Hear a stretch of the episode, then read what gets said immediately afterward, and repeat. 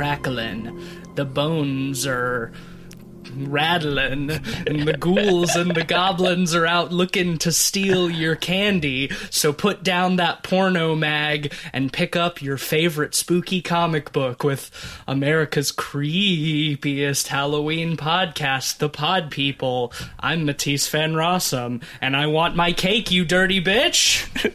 I'm your resident lunkhead, Ben Sheets. Tonight, Halloween. It is a late night boys classic episode. Uh, Cleveland went and got himself sucked into the fucking sponsor shelf again. Uh, you know, I could go reach an arm in there and, you know, maybe dig him out, but I just really don't feel like it. So it's just going to be me and Ben tonight. OG classic. Classic, classic, classic. Well, So we're covering classic horror anthology Creepshow. Yes, from 1982, screenplay by the legendary Stephen King and directed by George Romero. In fact, the only George Romero film that he himself did not also write. So it was a collaboration between him and King. It's a five part anthology spook fest, uh, sort of inspired by and paying homage to the old EC mystery and horror comics of the 1950s. Ben, this was. I won't say this was your pick, but it was kind of your idea. Uh, we were looking for something to do for Halloween this year.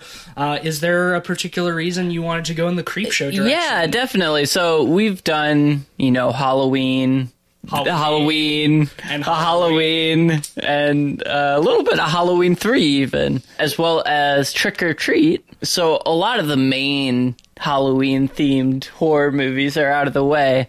But, you know, in the spirit of Trick or Treat, which we watched a couple years ago at this point, I think Trick or Treat was last year. Oh well, the in you know in honor of Trick or Treat, whenever we watched it, um, I think this is a good follow up because I think anthologies are a ton of fun to talk about, and any excuse to cover one is very welcome in my eyes. Yeah, I agree. I think uh, this is the perfect kind of movie for the Halloween season this year, considering the ongoing pandemic and that uh, can't really go to Halloween parties or go trick or treating or anything. I think a lot of folks are uh, are staying home and watching scary movies, and uh, this is a very lighthearted and fun one. Yes. uh, that you really don't have to think too much about. Um, Absolutely.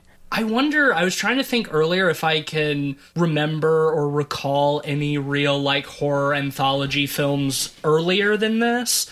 And I'm sure they exist, but this is the earliest one that comes to mind for me. I feel like this one kind of uh, kick-started the trend of uh, of horror anthology movies that has really, uh, I mean, kind of exploded in in recent years. They're all over the fucking place now. Yeah, yeah. I mean, this was totally influential in that respect, as well as you know, in terms of Creepshow itself. You know, after this, there came the TV show. and, And- two more movies. Yeah. And we saw Tales from the Darkside um, doing a uh, anthology movie, and I think 1990 is when that one came out. Yeah, yeah, and then Um, Tales from the Crypt Yes. in that series, and just countless other anthologies Yes. spawned from that. But this one is kind of the originator in a lot of ways in terms of popularity. Um, and I think a lot of that comes down to the writing from Stephen King as well as having George Romero on it. I think those two just bring a lot to the table. And I think, especially with this, they perfectly capture kind of the spirit of the comics. Yeah, absolutely. I when we, when we sat down to watch this, I was convinced that I had seen this movie before, But as we watched it, I started to realize that all of my Creepshow memories are actually from Creepshow 2. So I think I think this might be the first time I've actually seen uh, this original one, and I think what really stands out to me um, that I don't remember as much from the second one could be wrong. It's been years. Um, is the the style of this one? It really does lean super heavily into the schlocky, colorful, old comic book style. Even even going so far as to having actual uh, like little animated sequences that sort of serve as interludes between the the horror stories themselves. Yeah, and you get, you know, fun framing things that look like a comic. Yes. Or you get cuts between sequences where it flips the page. A lot of that is super fun. And like you said, it really leans into the comic book type of thing.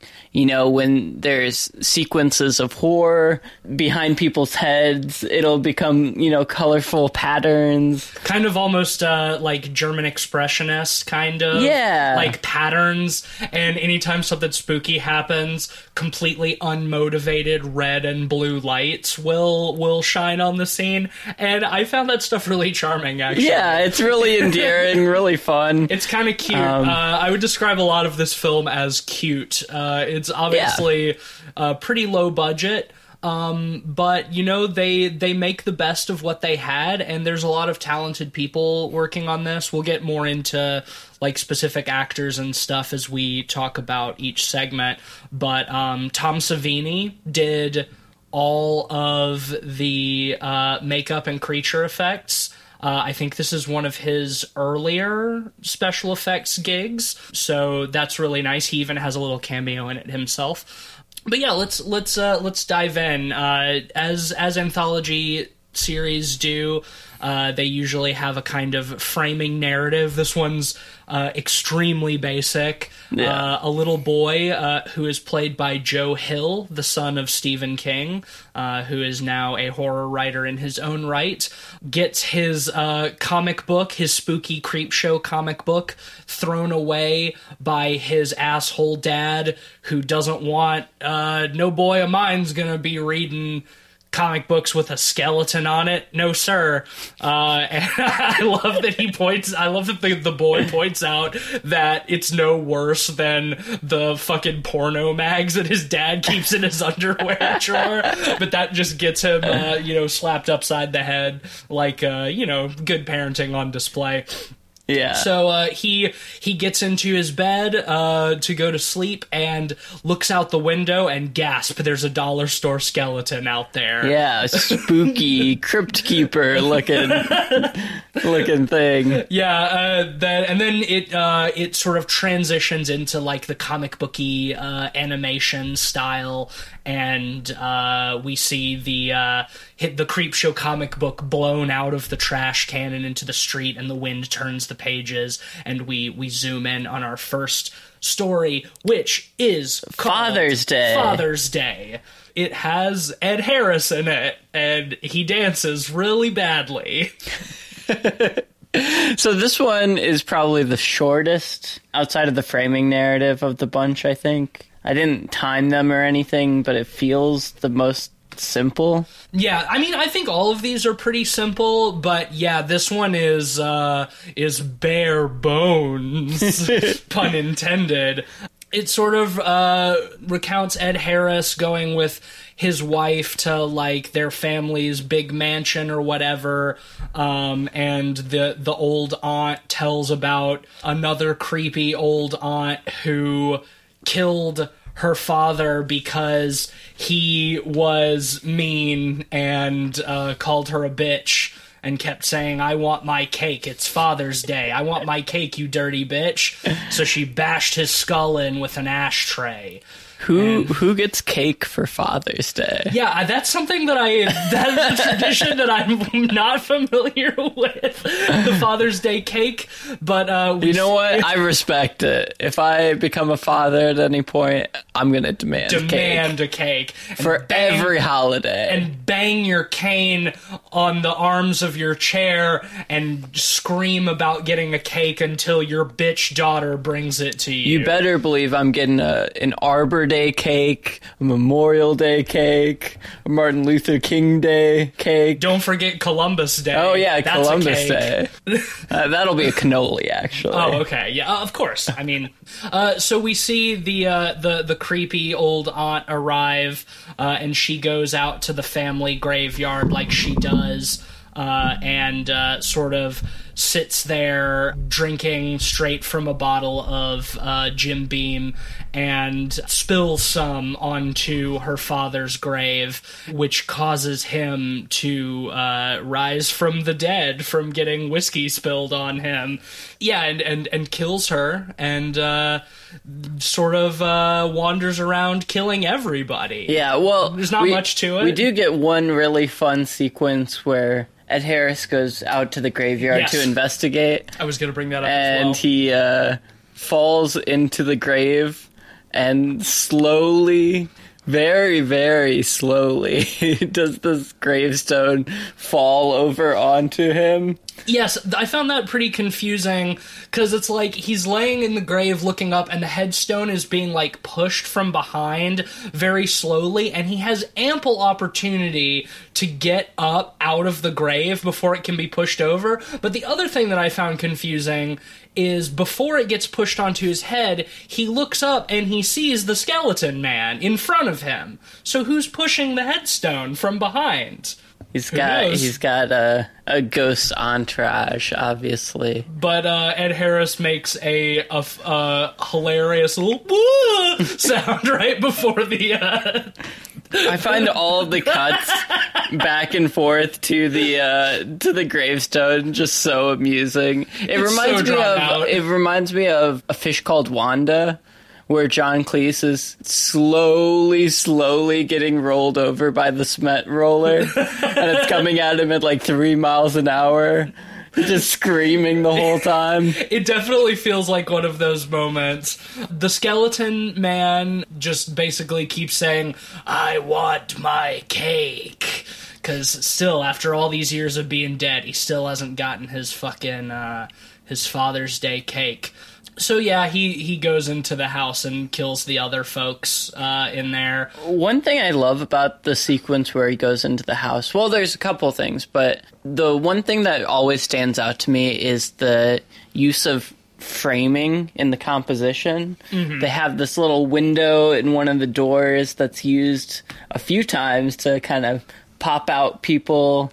Just in general, I think as a broader point, this movie uses framing really well. Um, a lot of times things are in organic frames within to the simulate composition. like comic book panels. yeah, And then sometimes they just straight up will like shrink the frame and then like draw some like designs around it, uh, which is kind of fun. yeah. Um, and then this one ends with one of the the remaining people uh, trying to figure out where everybody's gone and walking into the kitchen, and the skeleton comes out with uh, with the the aunt's head on a platter, covered in icing, and saying, "I got my cake."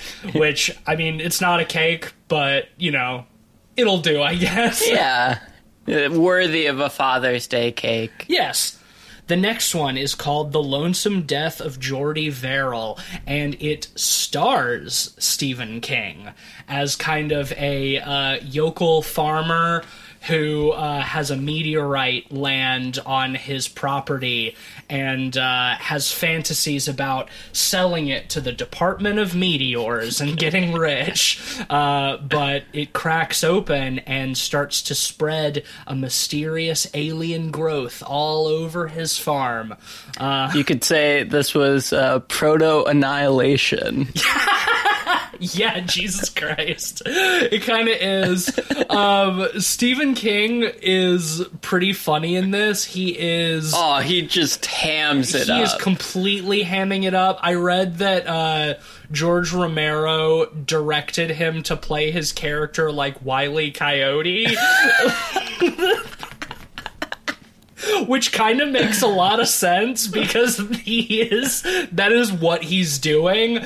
Just a lot of like really ridiculously over exaggerated facial expressions. He's got big fake buck teeth, uh, a big unibrow. Uh, there's not a whole lot narratively to this one, uh, but I think it has a lot of really cool uh, and fun special effects. Yeah, seeing all the, the the green growths as they you know envelop his house and eventually him is really fun to watch. Yeah, it you know it starts small with you know he touches the meteor at first and it's too hot and then you know the growth starts coming out of his his fingers that he's burned and then he realizes that he's been sucking on them to try to ease the pain so then he's got the growth on his tongue and what I really appreciate is that the intensity of his makeup starts changing like shot to shot,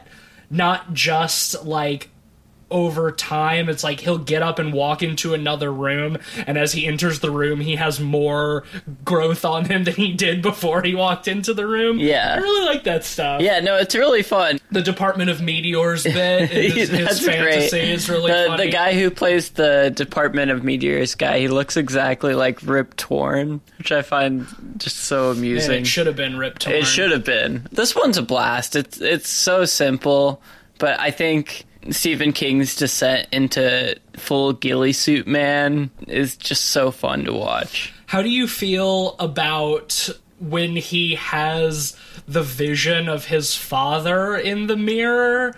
I thought that that kind of came out of nowhere and didn't serve any purpose at all. Yeah, no, it it's it's bizarre and it doesn't really fit the tone There's- super well. It's like there's this weird suggestion that there's like some kind of Verrill curse or that like Verrills are are notoriously unlucky or stupid or something, but w- it, that's not really like expounded upon at all. Like that's something that feels very Stephen King, like you would find in one of his novels, but I don't really get the point of including it in something so short and simple, only to have like a spooky old man appear in his mirror and be like, Damn it, Jordy Verrill, you're so dumb, you're so stupid.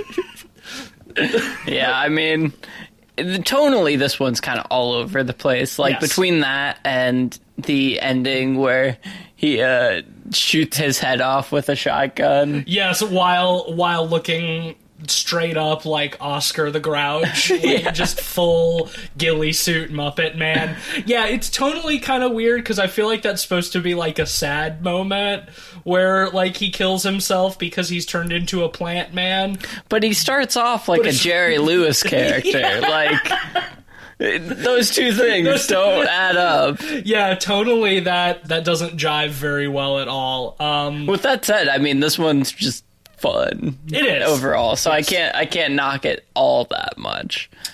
Okay, so the next one is called Something to Tide You Over, and uh, it features guest performances from the late, great Leslie Nielsen in a non comedic role.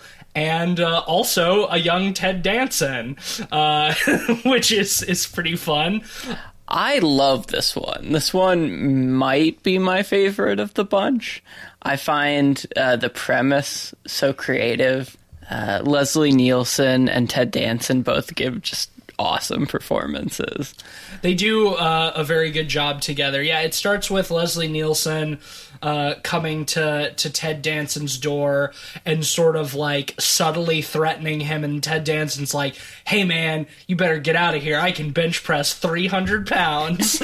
um, but then uh, Leslie Nielsen is revealed to be Ted Danson's girlfriend's ex-husband or ex-lover or something, or her current husband. and Yeah, I she's been think- cheating on him with I Ted think Danson. current husband. Is that was is that I was kind of confused about that, but he he intimates that he has uh he is uh, holding her uh, hostage somewhere, so Ted Danson has to come with him.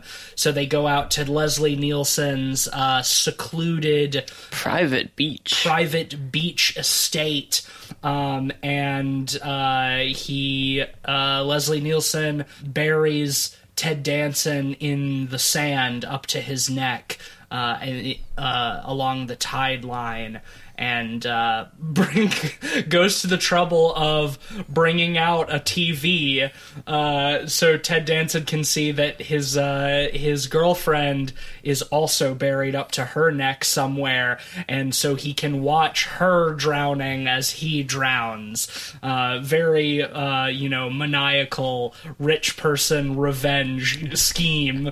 Uh, It, it's such a an overkill thing to do, but I think the reason it works is Leslie Nielsen feels like the perfect evil rich dude. He has kind of that menacing smile where mm-hmm. it works in comedy because you're expected to laugh, but it kind of also works here because it kind of throws you off guard a little You bit. You know, I I must say I kind of wish that especially for like the overall tone of this film, I I almost wish Leslie Nielsen had been hamming it up a little bit more.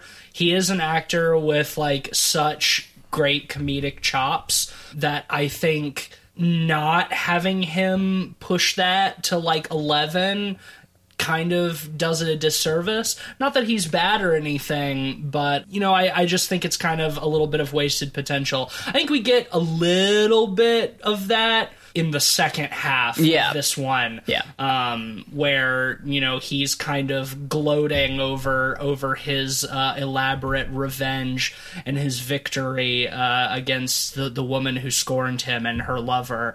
Uh, and uh, then they come back as sea zombies and break into his house and then they bury him up to his neck. Yeah. Revenge is definitely a theme in all these. I guess maybe with the last one too, with the dad, maybe that's supposed to be construed as revenge because I feel like all the other stories kind of involve revenge in some way or another. Except for except for the Stephen King one, except for Jordy Verrill. Yeah, That one doesn't yeah, really So I wonder. yeah, you're right. Yeah, you're if right. the the dad part was trying to integrate that, but yeah, this is a very simple revenge. I I think the idea of burying someone up to their neck and letting them drown by the tide is so inventive and fun. It's a creative way of killing someone. Yeah. that you don't really see. Well, I think the real standout in in this one again is is Tom Savini's makeup work on the uh, the the Ted Danson and uh, the the woman zombies. They look really good. Raisiny, puckered, and you know, bloated and covered in seagrass and shit. Um, I love when Ted Danson is buried up to his neck and uh, is raging about the solitary crab that's just kind of like near his face, not really doing anything to him. That one gives me uh, the same kind of vibe of like the Nick Cage Wicker Man. Not the bees, not the crab. You know. Yeah, I really I enjoyed that, and um, also just kind of uh, Leslie Nielsen's sanity breaking at the end, and as uh, you know, we see the the footprints of the zombies go you know back into the sea. He's kind of like laughing, and he's like, "You can't get me. I can hold my breath for a very very long time." I love that. It really elevates itself with the creativity of the the premise as well as the acting. And uh, yeah no the effects from tom savini with the zombies are great. You you see so much like moss and Yes. seaweed on them. Apparently this one was supposed to originally have an alternate ending where instead of the the zombies taking him out to the beach the cops show up uh, leslie nielsen calls the cops uh, and he tries to show them the security camera footage of like the zombies in his house, but accidentally shows him the the video he's taken of his revenge of him him drowning them. So they arrest him and send him to death row, and the last shot is him in the gas chamber being executed, saying, "I can hold my breath for a very long time." Oh, I love that. I like that too. I uh, it's you know it's hard to say what the effect would have been actually seeing it if they had done that, but uh, I do think that's a that's a fun alternate ending. yeah, I think that's really inventive. I would have loved to see that, man. Me too. But at the same time, it's also kind of nice that the sea zombies get their revenge. Okay, the next one is called The Crate.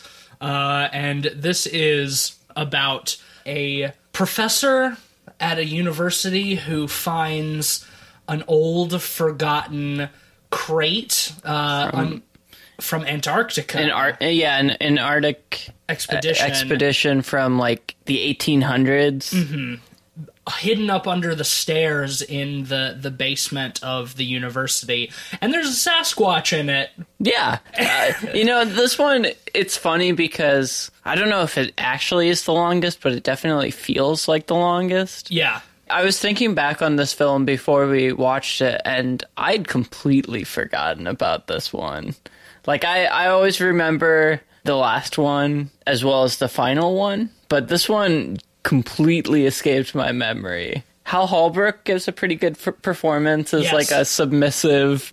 A kind of put upon Lecture. yeah husband who has a a, a drunken nagging bitch wife Yeah, yeah, exactly. this this has this one has uh some of my favorite moments. Notably they're at like this this little like uh party or like social gathering or something and hal holbrook's wife is like walking around basically talking about how like useless her husband is and how he like what would you do without she keeps saying what would you do without me? What would you do without me?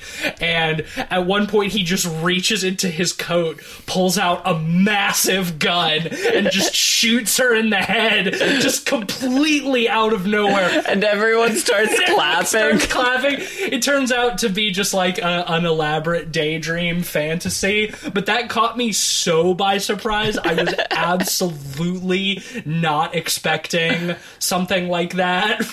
I, I love how. it's really funny. Well, the funniest part is like that's not the only time he imagines killing her. Like he imagines strangling her later, and it's just like it, it's so fun to see his subjective imagination in these sequences. Yes, well, it's and it's perfect setup too because uh, his friend is the one who initially finds the crate and uh, pops it open with the janitor to see what's inside, um, and uh, sees the the janitor get uh, uh, attacked by the purple Sasquatch that lives inside inside the crate. Honestly, the Sasquatch just goofy looking. He's goofy, but I kind of love him.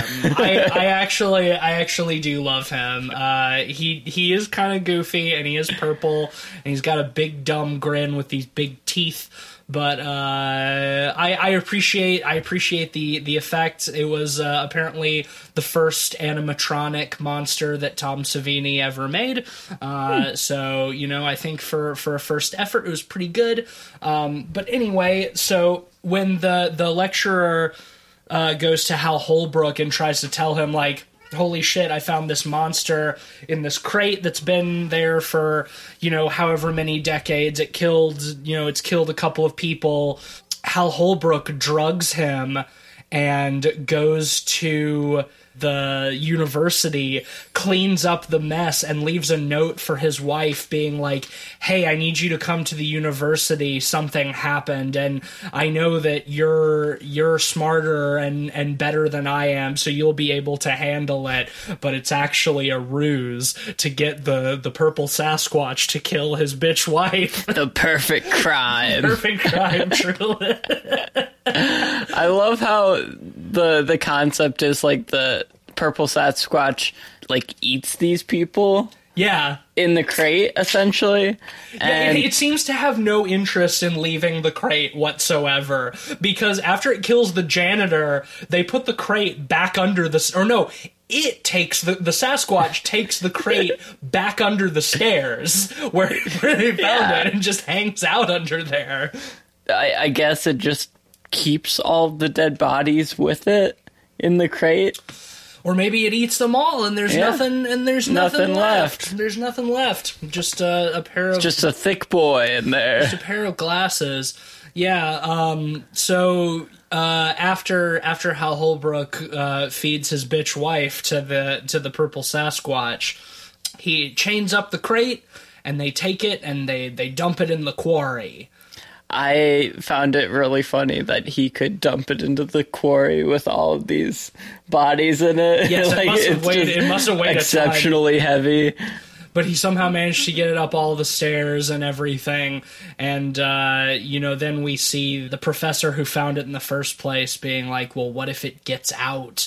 What if it gets out of the crate? And then we see the crate at the bottom of the at the bottom of the quarry and it oh, and it breaks open. And we see the eyes of the purple sasquatch. Don't know what the purple sasquatch is going to do then. I Yeah, mean, swim up. swim up Sound and- like he's gonna find him.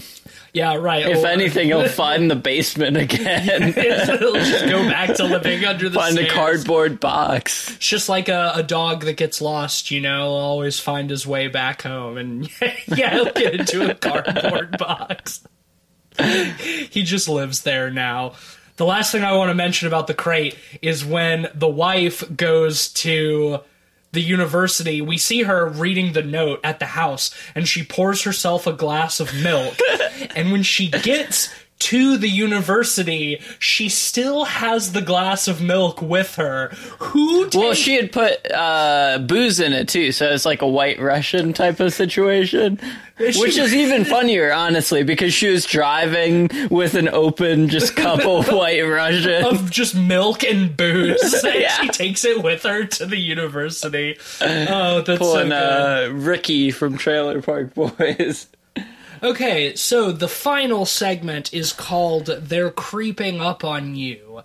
And uh, this is also an, another uh, pretty simple one uh, about a kind of like evil billionaire germaphobe who lives in this like almost hospital sterile kind of penthouse apartment Almost sci-fi looking. almost sci-fi looking. Sterile Yeah. and Everything is white, and a bunch of a bunch of cockroaches uh, uh, end up in his apartment. There's, Yeah. like thousands and thousands and thousands of them, and the it's kind of just like him going mad trying to deal with the bug problem that eventually just like consumes his entire apartment and him. Yeah, well, I mentioned the the the buried in sand one is my favorite one of these shorts. I think that one's my favorite one conceptually, but I think this one is in close running for that because I find this one legitimately creepy and unsettling. Uh, maybe it's just because I fucking hate cockroaches, but there's something really well done about seeing this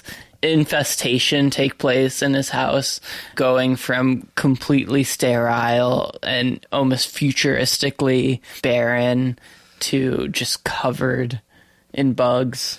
And I think this one also uh, has the most, though very still very surface level, like class consciousness uh, about it, where you know this guy is like a really truly evil capitalist. Yeah, it's just like a shithead banker. Yeah, so one of his employees uh, killed themselves because he fired him or something And he was happy about and it. And he was happy about it and like the the guy's wife calls him to like you know scream at him like how like how can you be so callous? And he's like i'm glad he's dead. Ha ha ha ha. And of course you know he fears the the crawling dirty masses like breaking into into his his sanctuary and overrunning him. And you know that that happens in the form of of the bugs.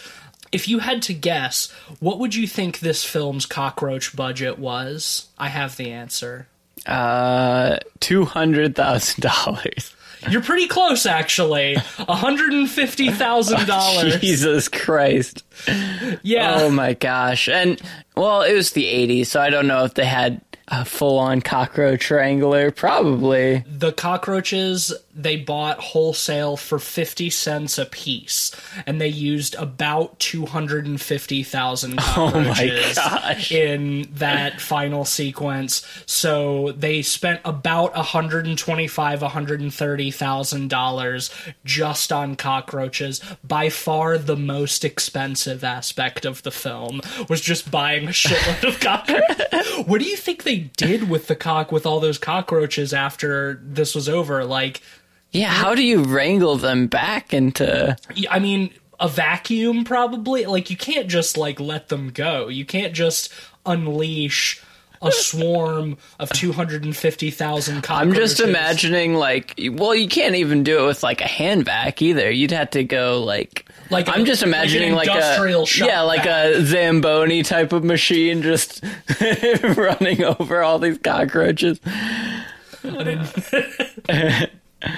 Yeah, th- I I agree with you like in in terms of like production design and just like how nasty all of the all of the cockroaches are. Like he at the end he he goes into like his panic room, which is sort of like a like a a glass cube room that we you know he feel he thinks he's safe and then he sees the the blanket on his bed on the bed moving and uh lifts it up and it's just crawling with cockroaches and then they just start to fill the room and you see from outside like the level of the cockroaches rising Uh, like it's water. just a fantastic shot. yeah it's uh it's real real real nasty I, I think the shot where the cockroaches start coming out of him is really intense as well. Oh yeah, I, how how could I forget that? Yeah, they like uh they like come out of his mouth and like burst out of his throat. That is a really cool effect. Yeah. you're absolutely right. I guess that's that one. Yeah, and then uh, we have the finale of the container story. Yes, we see uh, two garbage men, one played by Tom Savini, um, find the Creepshow comic book. Uh, pick it up and start leafing through it, and uh, they're they're looking at the at the the cutout ads stuff that you can uh, send in and and uh, get fun things, and they see that the uh, the authentic voodoo doll ad has already been cut out, uh, and then we cut back to the mother and father having breakfast. And we see little Joe Hill in his room with the uh, with the voodoo doll from the Creepshow magazine, stabbing it in the throat and downstairs his asshole father you know uh, clutching his his throat and and gagging uh, in pain. So yeah i guess you're right. Like i hadn't even really thought about uh, how how much all of these except for the the the Jordy Verrill one are like kind of explicitly revenge themed. Yeah, which is why I wonder with the the dad and the Jordy Verrill one if that was them trying to shoehorn some sort of revenge narrative into it. It didn't But feel like it doesn't. though. It, doesn't real really feel like revenge, which is weird. Well, I mean, because how would it be revenge? Because like the threat from the threat is from like an an alien meteorite. Like, what would the ghost of his father had to do? Like, I yeah, that that doesn't make much sense to me. But you know, still, uh, it's it's a fun little piece. I was going to ask which which one of the five is your favorite, but you've already said Yeah, which one is your favorite, Something that tied you over. This might come as a surprise. I think my favorite is actually the crate. Ah. Um, It has uh, some of my my personal favorite laugh out loud moments. Uh, the the glass of milk, uh, him having the fantasy about pulling out the gun and shooting his wife, and then everybody applauding. I think Hal Holbrook probably gives the best performance of the movie in the crate. Probably, Um, I I think so. Uh, maybe maybe not necessarily my favorite performance. I do love Stephen King's little wily coyote bit. uh, it's hard to not to not love that, but yeah, I think I think the the crate is is fun. The monster looks goofy, kind of muppety, but um, also, you know, I, I, I kind of like him. I, I kind of like the, the goofy Muppet Sasquatch. Yeah. Um, it's it's a fun it's a fun effect and how they they really like use the the stylized uh, lighting and stuff to their advantage. Whenever the monster attacks, there's like a, a, a bright red light. I, I really like that stuff. One thing I'll say about this to wrap everything up is Creepshow is a pretty fantastic movie to get people into horror movies because I think overall it's fairly light. There's a lot of good practical effects. It's fun and funny a lot of times. Um, I think it's not too intense for kids and younger audiences. It definitely has some gore and some stuff that might freak some squeamish people out. The cockroaches coming out of the Yeah. dude, uh, the the skeleton dad like twisting the woman's head off at the beginning. But ultimately, yeah, you know, it's the kind of stuff that you've probably seen a lot worse. But yeah, it's I- in like the spirit of a morbid comic book. Yes, yes, absolutely. But most importantly, it retains that sense of of camp and fun. And also it has the virtue of being an anthology film, so if you don't like one of the segments, you're not stuck with it for an hour and a half, you know? Just yeah, like none 20 of them overstay their welcome. just like 20 minutes and then it moves on to something else. On that note though, are there any segments that you would cut? If you were to if you had to pare down the film to 4 four stories instead of 5 because it is 2 hours and I don't think it's too long, but if you had if you had to get rid of one, what do you think it would be?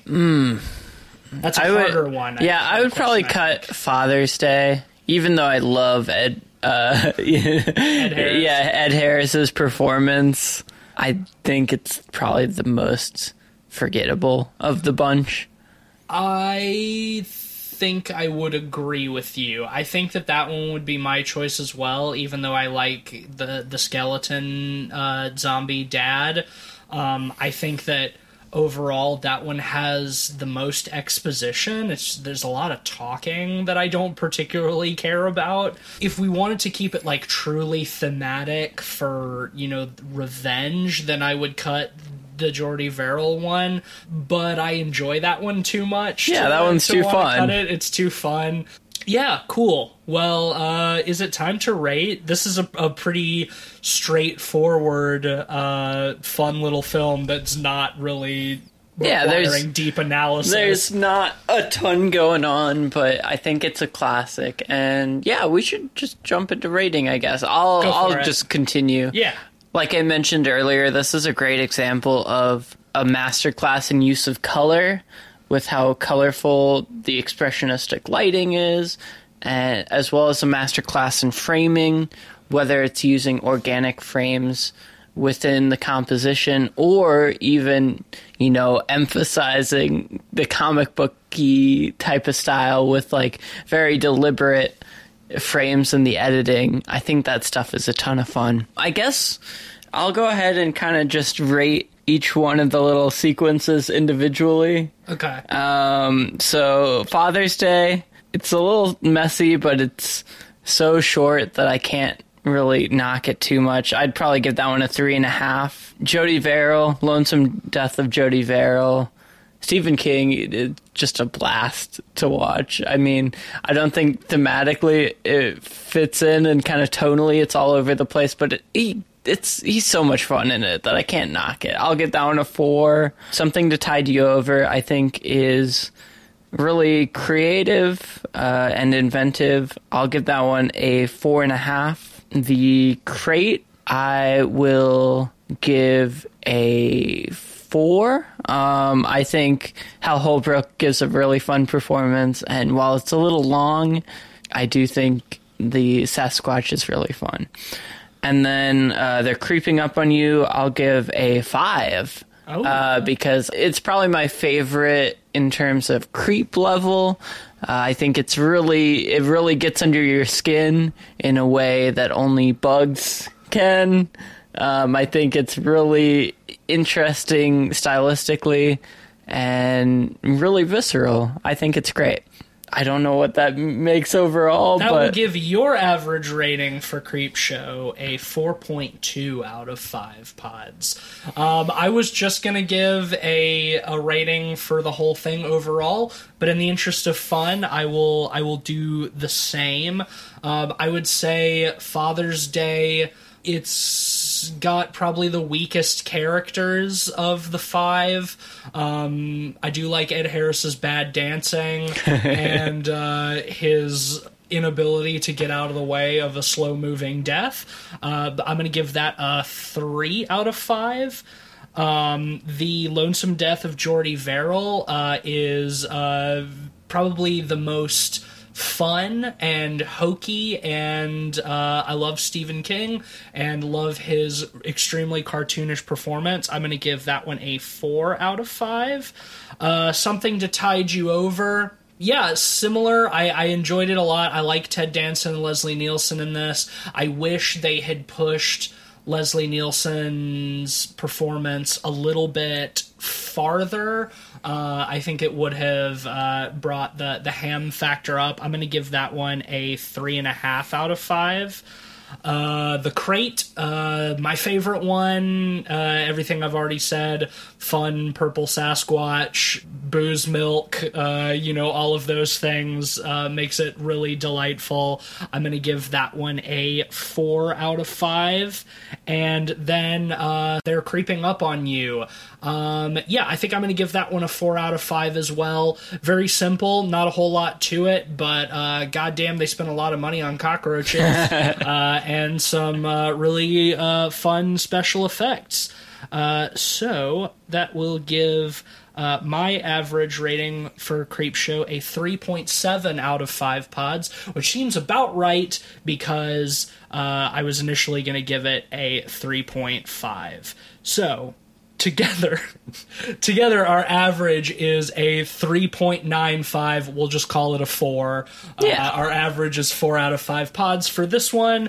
Uh, a very light-hearted fun little anthology film to check out you'll see a lot of familiar faces uh, you know the the combination of Stephen King and George Romero plus Tom Savini uh, makes for some uh, really fun, creative little segments.